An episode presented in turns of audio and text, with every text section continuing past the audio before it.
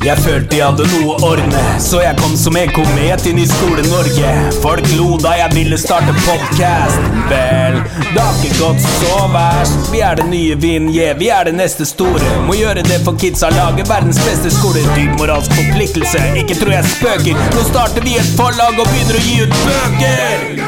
Boka 'Hvordan skape en god skole' er ute 5. Kan bestilles i nettbutikken på www.ebsn.no.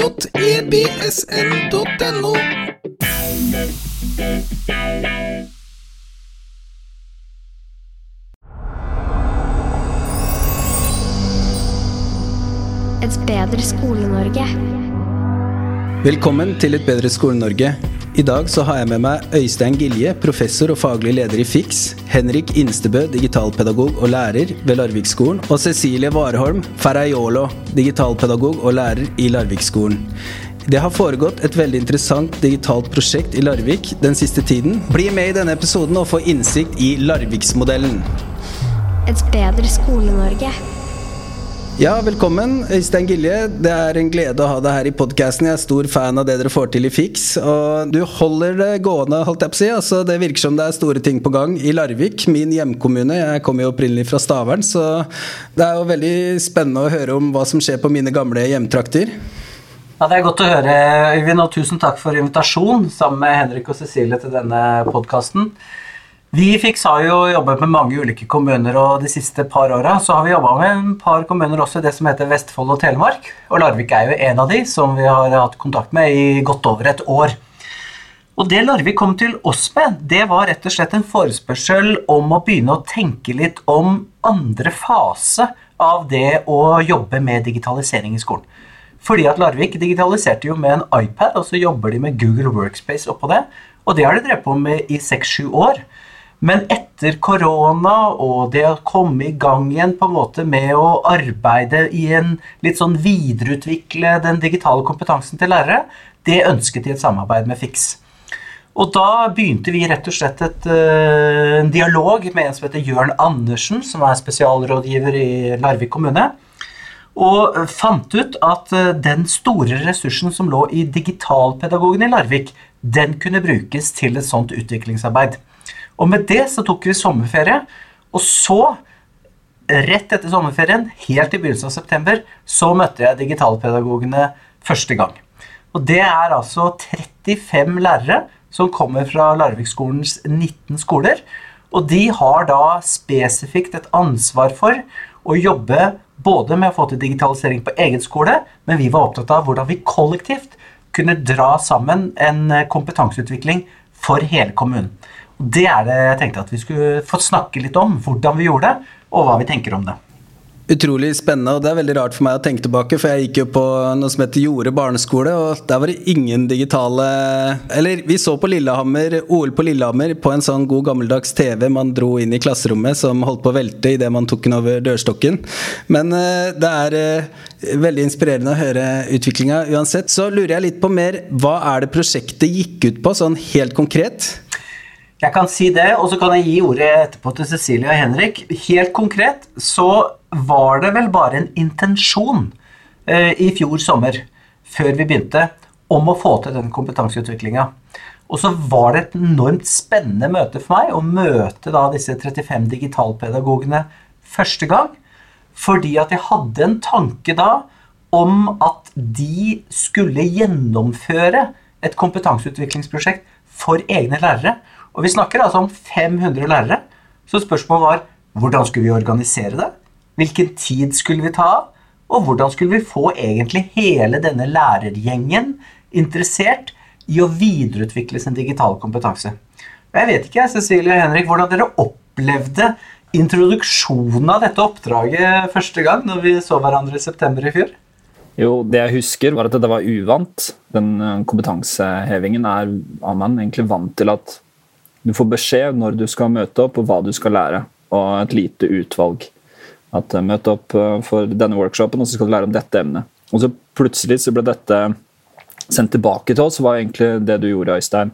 Du sa vi skal sammen skape noe. I starten så var det, var det uvant, og så, så, utviklet det seg deretter til at vi kunne rett og slett bruke det vi vet som grasrotlærere. For vi er digitalpedagoger, men i tillegg så er vi jo i klasserommet stort sett hver eneste dag, og vi er på pauserommet og vet, vet litt mer hva det er behov for. Og når, når, dette begynte å ta form, og vi skjønte at her kan jeg snakke med lærere på min skole, her kan jeg snakke med andre, og så kan vi se sammen og skape det løftet man, man faktisk trenger på bånd. Men det tok, det tok, litt tid fordi det er uvant. Vi er vant til å få en modell der hvor uh, ikke noe av kompetansen blir igjen hos oss. Den, den, blir bare tilført oss, og så forsvinner da på en måte de, de skolene eller universitetene som, som tilfører det oss. Altså hadde vi jo et veldig stort ønske om at vi skulle gjøre noe som var praksisnært. Altså at vi kan bruke det direkte inn i undervisning. Og at workshoper på mange måter skal være en workshop, og at vi ikke skal være passive lyttere. Men at det settes krav både til lærerne som er med, og til oss mot en egen kompetanseheving. Så det syns jeg var veldig flott. Så bra. Det høres jo ut som det jeg har hørt bli kalt profesjonsutvikling innenfra. Og det er jo det som funker best òg. Så det høres jo ut som et veldig riktig spor. Men, eh, men hvordan fortsatte prosessen da etter det? da? Jeg kan jo begynne å si at uh, jeg kom jo til Larvik i september da høsten 2021 så hadde jeg bare en delvis forståelse av hva slags ressurser som lå der, og så var på en måte mitt fysiske møte med de, og heldigvis var det et fysisk møte, vi var samla en halv dag. Det var jo da både et møte med folk, men det var også en første drøfting av tematikk. For det er klart, når du snakker om digitalisering, så er det jo en vifte av ulike tematikker. Så vi hadde rett og slett en runde, en slags idémyldring, på hva slags temaer vi kunne sentrere workshopet rundt. Og da hadde vi vel heller ikke et endelig antall, men jeg vet ikke Hvordan opplevde du Cecilie, at vi kom fram til de temaene som vi, som vi endte opp med? Jeg syns det var en litt sånn spennende prosess, for vi grupperte oss. Og så fant vi ut noen temaer vi tenkte at dette her, f.eks. omvendt undervisning. Så idémyldret vi på hva er omvendt undervisning, og hvilken kompetanse trenger vi for å drive den undervisningen fram. Og så byttet vi personer som sto ved den gruppa, slik at vi kunne tilføre ting som manglet. Da hadde man på en måte satt at det kom til å være fem workshoper, altså fem områder. Og så kunne vi da bestemme oss for hvilken workshop brenner du mest for. Og sette da en konkret plan for hva vi ønsker å få oversikt over og heve andre ansatte i. Og også en oversikt over hva vi selv ikke satt på av kompetanse. Altså hvilken ekstern kompetanse må meldes inn, altså må da via Øystein, som har mange fine kontakter, slik at vi får til et, altså veldig god workshop. Og det var vel satt sånn ca. før juletider, og da ble det også utnevnt en leder per workshop som fikk ansvar for å holde kontakten da med, med Fiks og Øystein og med Jørn, slik at vi dreiv det framover. Og så, etter jul igjen, så var det hands on å komme i gang med å finne riktig innhold og sette opp oversikt. Og da følte jeg vel egentlig at det helt finale innholdet det ble satt sånn i januar måned på en felles samling blant e-pedagogene. Og da var oversikten, og da måtte planen stå klar. Så en god prosess fra september til desember med myldring og tanker som jeg tror var ganske nødvendig for å nå det målet vi kom til. Jeg vet ikke med deg, Henrik. Det jeg vil skyte inn der, er jo at vi, var, vi er 35 D-pedagoger som, som, har kompetanse innenfor sine områder, altså sine, noe de er veldig gode på. Men det som var fordelen med den prosessen, er det å ha, ha Øystein Gille litt i front, var at uansett hva slags emne nesten som man kunne øke kompetansen på, som ble løfta som en mulig ting vi skal heve, så var det ja, enten ordner dere det selv, eller så kjenner jeg noen. Eller så får jeg dere kontakt med noen. Det ufarliggjorde veldig mye at, at uansett hvilken tematikk man skulle velge, så, så, ville det gå bra uansett. Og En erfaring jeg ofte så da, var at fordi man turte å starte på det, så endte man opp med ja, men vet du, dette her klarer jeg faktisk selv. Dette, dette kan jeg jo, for Det vil være utfordrende for enkelte lærere å tenke at her skal jeg holde en workshop for 20-30, kanskje 40 andre lærere og si at dette er jeg bedre enn dere på, og dette skal jeg lære bort. Så Det, det var jo en veldig viktig del, slik jeg opplevde denne, denne prosessen med å, med å, skape disse workshopene og øke kompetansen for lærerne i, i Larvik-skolen. Kan vi skyte inn også at selv om man satt på det ble fem hovedworkshoper, så ble det jo satt opp en del underworkshoper. At når vi så at vi hadde om koding, program, programmering, så var det ikke nødvendig at alle sammen skulle samles på én stor workshop med 120 kollegaer. Det var viktigere at man fikk delt opp i smågrupper, sånn at man kunne få direkte hjelp Og at man fikk lov til å spesifisere seg på et område som man tenkte man trengte et løft på, eller for å foredle en kunnskap man på en måte allerede satt på. Og muligheten til å kunne fra workshop 1, for det ble jo da to hovedworkshoper, at man da på første workshop kunne velge noe innenfor sin workshop, men at workshopen var ikke en repetisjon av det samme på workshop 2. Altså da fikk du ny kunnskap eller nytt påfyll. Altså varierte det litt fra de forskjellige workshopene. Men det at vi hadde mindre grupper og flere til å hjelpe hverandre, det var litt sånn stødig for oss òg. Det ble trygget oss, det også. Bare for å ta en liten mellomoppsummering, så sånn jeg skjønner det da, så var det sånn at Øystein Gilje kom inn i august, Øystein Gilje og Fiks, og så hadde dere en idémyldringsfase og en planleggingsfase som strakk seg til ca. januar, og da utvikla dere Da valgte dere ut fem områder som dere ønska og så et behov for å satse på, og så ut fra de fem områdene så holdt dere to workshops per område. Sånn at det totalt ble ti workshops, så vidt jeg forstår, da.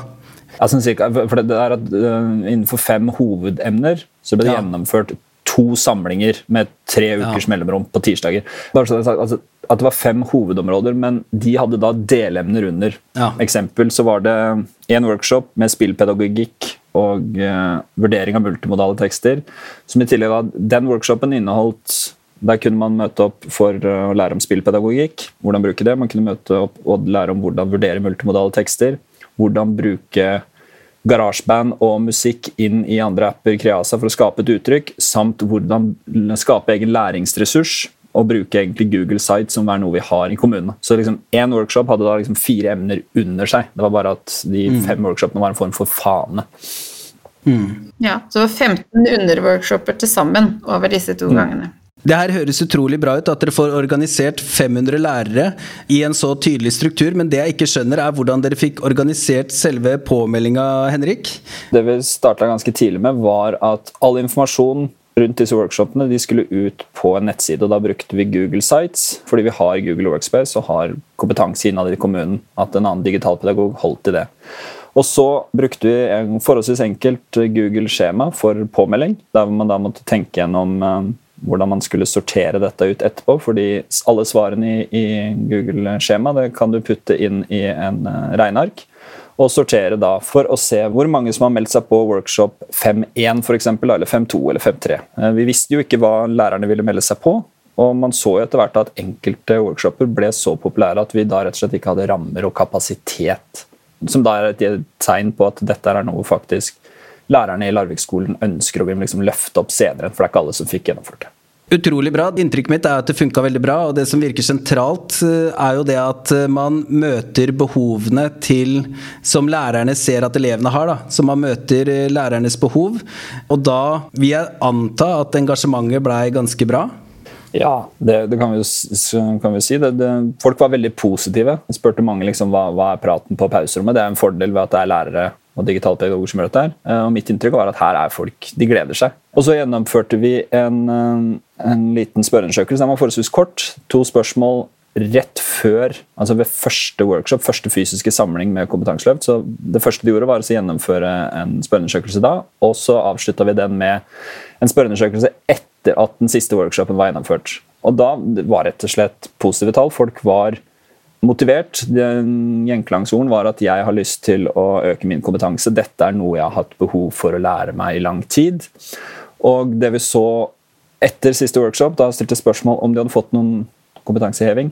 Og da svarte 93% at jeg har økt min kompetanse noe eller betraktelig. Um, ja. Så det er forholdsvis gode tall. Mm. Det høres jo ut som dere har rigga omgivelsene på en slik måte at lærerne kan oppleve mestring og føle at de lærer noe nyttig som de kan ta med seg inn i klasserommet etterpå.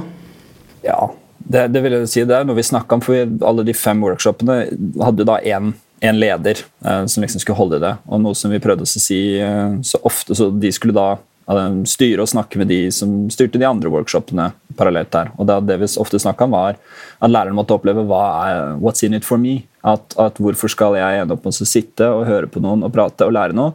Eh, så det vi hadde veldig fokus på, var at alle disse workshopene skulle få, man skulle få kompetanseheving, men det skulle også være et produkt, noe de faktisk kunne bruke inn i skolehverdagen. At de velger et emne som, som de personlig liksom, dette har jeg lyst til å lære mer om eller bli flinkere på. Og så endte de da opp med kompetanseheving, og at de rett og slett fikk et undervisningsopplegg eller noe konkret de faktisk kunne bruke i sin klasse, på sitt trinn, eller ta med til personalet på sin skole. Hvis det var noen hvis det f.eks. var kun én fra en skole som var på et emne, så kunne de dra dette konkret og direkte videre i eget personale. Det var tanken. Men her må vi også påføre at vi hadde en Selv om det var to workshoper, så hadde vi en ettersamling i det som vi har tirsdagstid, det som heter PLF-tid i Larvik kommune, hvor vi har personalmøte. Og der skulle man ta den erfaringen man hadde, og så skulle man utveksle det med sine kollegaer. Så da ble man sortert etter Først ble man sortert etter de workshopene du har vært på, hvor man bestemte seg for et undervisningsopplegg man tenkte at andre ansatte på skolen hadde nytte av å få greie på. Og så delte man ut alle workshopene igjen, slik at man var fra forskjellige workshop, og så fikk man tid til å se og lære tips og triks, erfaringer eller et konkret undervisningsopplegg. Og så var det også en, en, liten oppsummering om hva man kanskje følte at man mangla, og man ønsket mer informasjon om dette. Men det var litt individuelt fra skole til skole, og antall ansatte man har til disposisjon for en sånn type etteroppfølging av workshopene. Kan dere utdype litt mer om eh, eksempler på undervisningsopplegg? da? Sånn Er det koding eller musikkproduksjon? Dere har snakka litt om det, men vis gjerne bredde i variasjonen, da. Jeg kan jo begynne med workshop 1, som var programmering. Der hadde vi flere underworkshoper, bl.a. Sparrow Boats. Vi hadde Python, eh, Scratch, og vi holdt også på med Lego. Både WeDo og oppimot mot Spike, som har kommet inn nå workshop to, Henrik, den uh... Jeg kan ta litt andre. Ja, altså, bredden er da at uh, lærere lærte hvordan gjennomføre omvendt undervisning. Altså hvordan praktisk sette det opp. De fikk lære hvilke apper man har på, på iPaden og tilgjengelig for å faktisk kunne gjennomføre dette i form av Explain Everything. Hvordan bruke applikasjonen. Det var gjennomgang av bruk av Askiraski, som er noe vi har fått tilgang til, og som mange lærere er veldig nysgjerrig på workshopen jeg var mest involvert i sånn hands on, da med spillpedagogikk, så fikk eh, lærerne vi fikk kjøpt inn spill som eh, Odin Øsen anbefalte oss å prioritere. Og så har vi gjort disse tilgjengelig for, eh, for lærere, og muligheten til å flytte disse lisensene rundt. Hvordan bruke spill i undervisning på en formålsrettig måte, ikke bare spille for å spille. Hvordan bruke Google Sites som læringsressurs. Hvordan lage et undervisningsopplegg som ligger ganske fastsatt i Google Sites, som kan gjenbrukes veldig, veldig enkelt. De lærte hvordan, eh, fra, ja, fra Gilje hvordan, hvordan uh, vurdere multimodale tekster. Musikklærere og de som da trengte å lage et, uh, et, musikalsk innslag eller uttrykk i en eller annen oppgave, fikk innføring i, i GarageBand og hvordan faktisk overføre dette til til andre applikasjoner. altså ikke bare, Man har ting som Creasa, det kan puttes inn i Bookrater, dette kan, alt, kan puttes inn i en Google-site, og forholdsvis mye mer.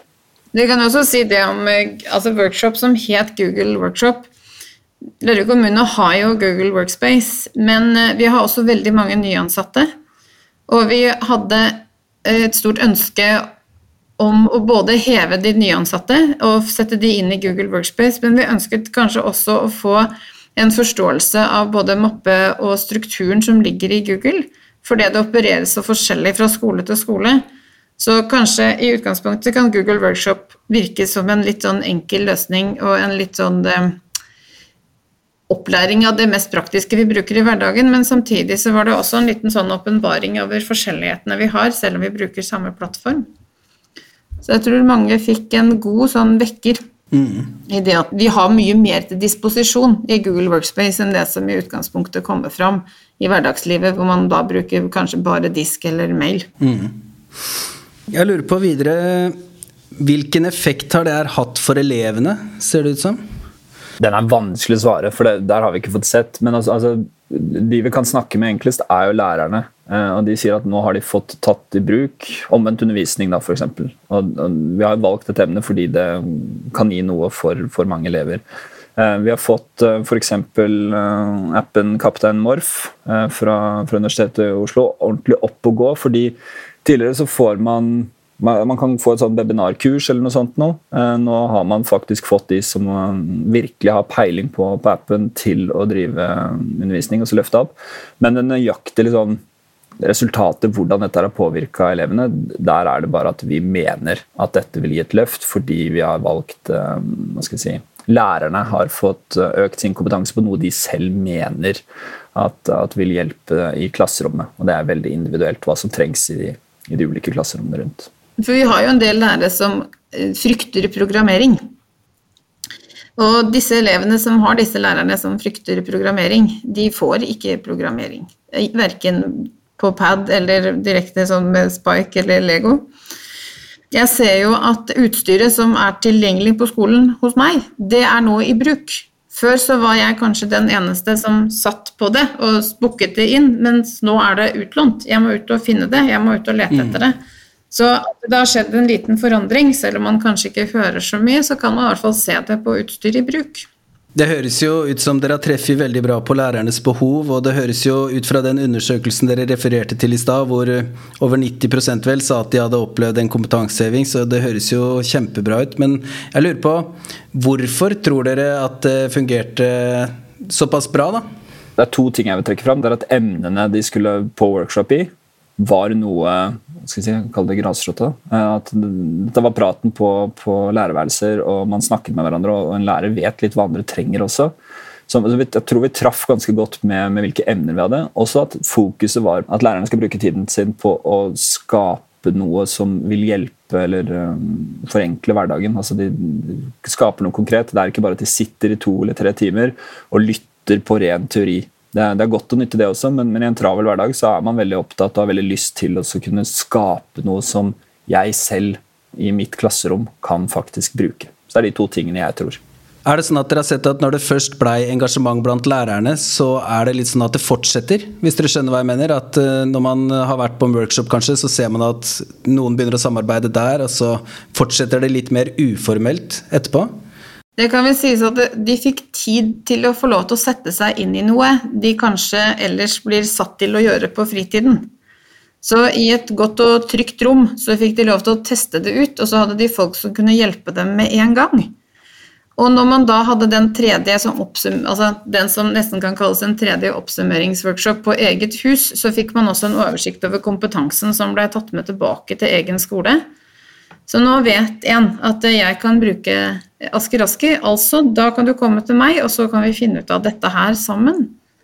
Da blir man trygg, og det er da vi kommer inn på det. Altså de har, de har noen å lene seg på, de har noen å spørre. Denne lille sånn under Bare det er eh, godt nok. Da blir jo kompetansen på eget bygg. Mm. Og jeg tenker at uh, når vi har prøvd ut dette nå uh, fra Fix side, så ser vi jo hvilket potensial det ligger i sånne spesialfunksjoner som eh, digitalpedagoger er. Andre kommuner kaller det andre ting, og man har jo ikke bare innenfor digitalisering, men også innenfor f.eks. lesing eller begynneropplæring eller veiledning, så har man ganske store mengder med lærere, i hvert fall i større kommuner, som egentlig har både nærheten til kollegaer forståelsen av kommunen sin utdanningspolitikk, hvis du skal kalle det det. Og ikke minst så har de jo en spesialkunnskap, fordi at de har fått lov å jobbe med et spesialfelt, f.eks. digitalisering over en tid. Og den kombinasjonen der, den kommer ikke vi egentlig så nært på når vi jobber i et universitetsmiljø. Men jeg tror, sånn som Henrik var inne på, at vi kunne på en måte være en slags garantist og en slags sånn sikring på støttefunksjoner og på organisering og på legitimering innenfor da desentralisert kompetanseutvikling. Det tror jeg kanskje var vår viktigste rolle i dette. Mm. Men dette er, slik jeg ser det, kompetanseutvikling for lærere av lærere. Kjempefint. Har dere noen tips hvis en annen kommune har lyst til å satse på noe lignende? Kan dere fortelle om noen feil dere har gjort? Ikke feil, da, men noe dere har lært av, som, eh, som andre kan slippe å snuble i samme fella? Ja, det er man har, man, vi hadde de tekniske utfordringene. Vi gjennomførte dette midt under covid-bølgen. Men det å faktisk tenke gjennom eh, rammer altså hvilke, Vi plasserte jo disse workshopene på fem ulike skoler. Eh, og faktisk tenke godt gjennom hva slags rom er det vi trenger. Ikke bare mm, å ha tilgjengelig de rammene man trenger for å gjennomføre, gjennomføre gode underworkshoper. Men ikke, jeg vil ikke si at det, vi har gjort noen sånne virkelig store blemmer der. Jeg, jeg, føler faktisk ikke det. Det høres jo litt sånn at alt funka strålende flott. Det gjorde ikke det. Det var mye vanskelig, det var mye tid. Men en ting jeg liksom vil, vil trekke inn, er jo positivt element sånn personlig for min egen del. for Jeg husker jeg satt der på første møte med Øystein Gilje, og så tenkte jeg jeg som D-pedagog hvor er kompetansehevingen min? var jeg litt nysgjerrig på. Jeg husker jeg spurte Jørn, og jeg, jeg tror jeg spurte Øystein rett ut. og liksom hvor for jeg også har lyst til å lære mer og så bli dyktigere. Altså, I den prosessen der så har jeg endt opp ja, Her sitter jeg nå i en podkast ikke et år etterpå. Eh, vi skal presentere dette på NKUL. Jeg fikk æren av å være i både arbeidsutvalg og leder for en workshop. Så det, det finnes jo sånne elementer for de lærerne der ute også, som ønsker dette. her. Så jeg tør å påstå at samtlige kommuner har fått et løft. Eh, med unntak av de 7% som de mener ikke, ikke har fått noe.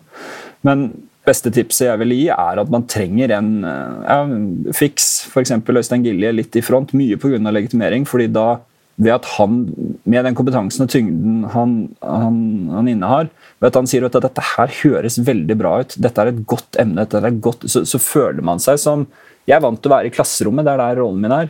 Og når Øystein Gille sier at dette opplegget det ser godt ut, ok, da er vi ikke så på ville veier. Da føler du ja, nei, men da kan vi gå for det. Jeg tror jeg vil trekke fram at det er viktig at den prosessen i forkant, altså det som skjedde fra september til desember, ikke forsynes. At man tar seg tid til en felles idémyldring og utvikling av ideene, slik at man ikke lander for fort men holder det litt åpent med litt god avstand mellom møtene, slik at man får inn flere elementer som man kanskje har glemt. Kan jeg legge til Cecilie, at eh, du tok jo i din mellomoppsummering, eh, Øyvind, at liksom denne prosessen begynte jo sånn tidlig sånn og sånn, og så var dere i gang igjen august-september med alle. Jeg tror nok at uh, rollefordelingen med hvem som særlig skal ta et ansvar blant la oss si et titalls D-pedagoger, den tror jeg burde ha kunnet kanskje enda litt tidligere. Og uh, man må begynne å planlegge dette her i sånn type februar-mars. Og så tror jeg man må gjøre internt i kommunene en uh, rollefordeling. Og så bør man møte de som har hovedansvaret før sommeren. For så å kunne planlegge gjennom et helt høstsemester. Og så kjøre da Enten så kan det være sånn som vi gjorde nå, med to workshoper. Eller så kan man også kjøre en type sånn læringsfestival hvor man gjør veldig mye på én dag. Men da må man ha en kommunestruktur hvor man vet at man har en planleggingsdag, f.eks. første dagen etter påske eller sånne ting. Det er også en mulighet, men da må man gjøre noe lokalt arbeid på skolene før og etter. Og så er det én utrolig viktig suksessfaktor, mener jeg, som Henrik så vidt var inne på.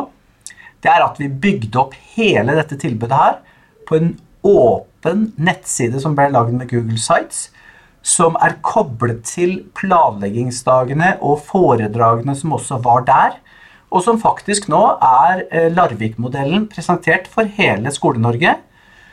En kompetanseside hvor du kan hente ideer, og ikke minst også konkrete opplegg. For vi har ikke lukket dette for Larvikslærerne. Vi har delt den for å skape et bedre Skole-Norge. Herlig at sånne historier blir delt. Det her er derfor jeg driver podkasten, så det er helt eh, rått. Jeg oppsummerer helt kort til slutt. Altså, det begynte som sagt med en idémyldringsfase hvor man fant ut hva behovet var og hvilke løsninger man burde gå for. Så man definerte et mulighetsrom, sånn jeg har lært eh, begrepene. Deretter så er det veldig lurt å utarbeide skikkelig gode løsninger og forslag til workshops. Ha en helt tydelig rolleavklaring på alle nivåer. Deretter så er det viktig å ha en god struktur, sånn at alle lærerne får meldt seg på workshops som de syns er nyttig for eh, seg og sitt virke. Deretter så bør man strukturere workshopsene ut fra behovene til lærerne, sånn at man får eh, kanskje ta mange workshops av et tema som er særlig populært, og så kanskje kutte noen temaer hvis det ikke er så aktuelt. I etterkant av f.eks. to workshops som dere kjørte på med, så er det viktig å ta en oppsummering på skolene, sånn at man kan erfaringsdele det man har vært gjennom. Og egentlig bare gi folk info om hvilken kompetanse som faktisk finnes i organisasjonen nå, sånn at man vet at man kan spørre den og den. Det er vel det jeg tenker. Og etter det så er det bare å sette det ut i livet i klasserommet og gjøre Skole-Norge bedre på ordentlig hos elevene, der det egentlig foregår. Og så kan man bare fortsette den prosessen her. Og det som er gledelig for meg å se, er jo at noe så stort og tungt, det sier jeg egentlig ikke med negative konnotasjoner her, men noe så stort og tungt som en hel kommune.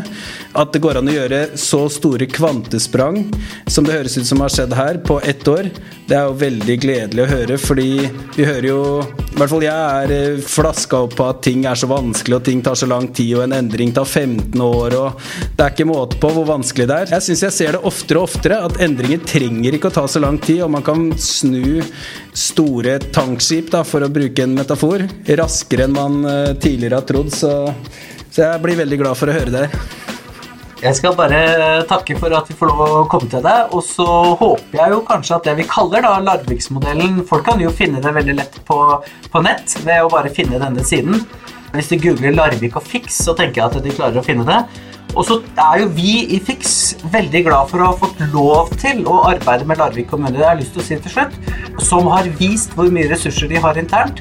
Og at vi har fått prøvd ut en måte å strukturere de ressursene slik at det bygger en kompetanse internt i kommunen som er bærekraftig. Ok, da takker vi så mye for at dere hørte på. Og så bli med, gjør Skole-Norge bedre. Gi denne episoden til eh, faglederen over deg eller noen i kommunen, sånn at de også kan bli inspirert til å gjøre sin kommune enda bedre. Takk for at du hørte på.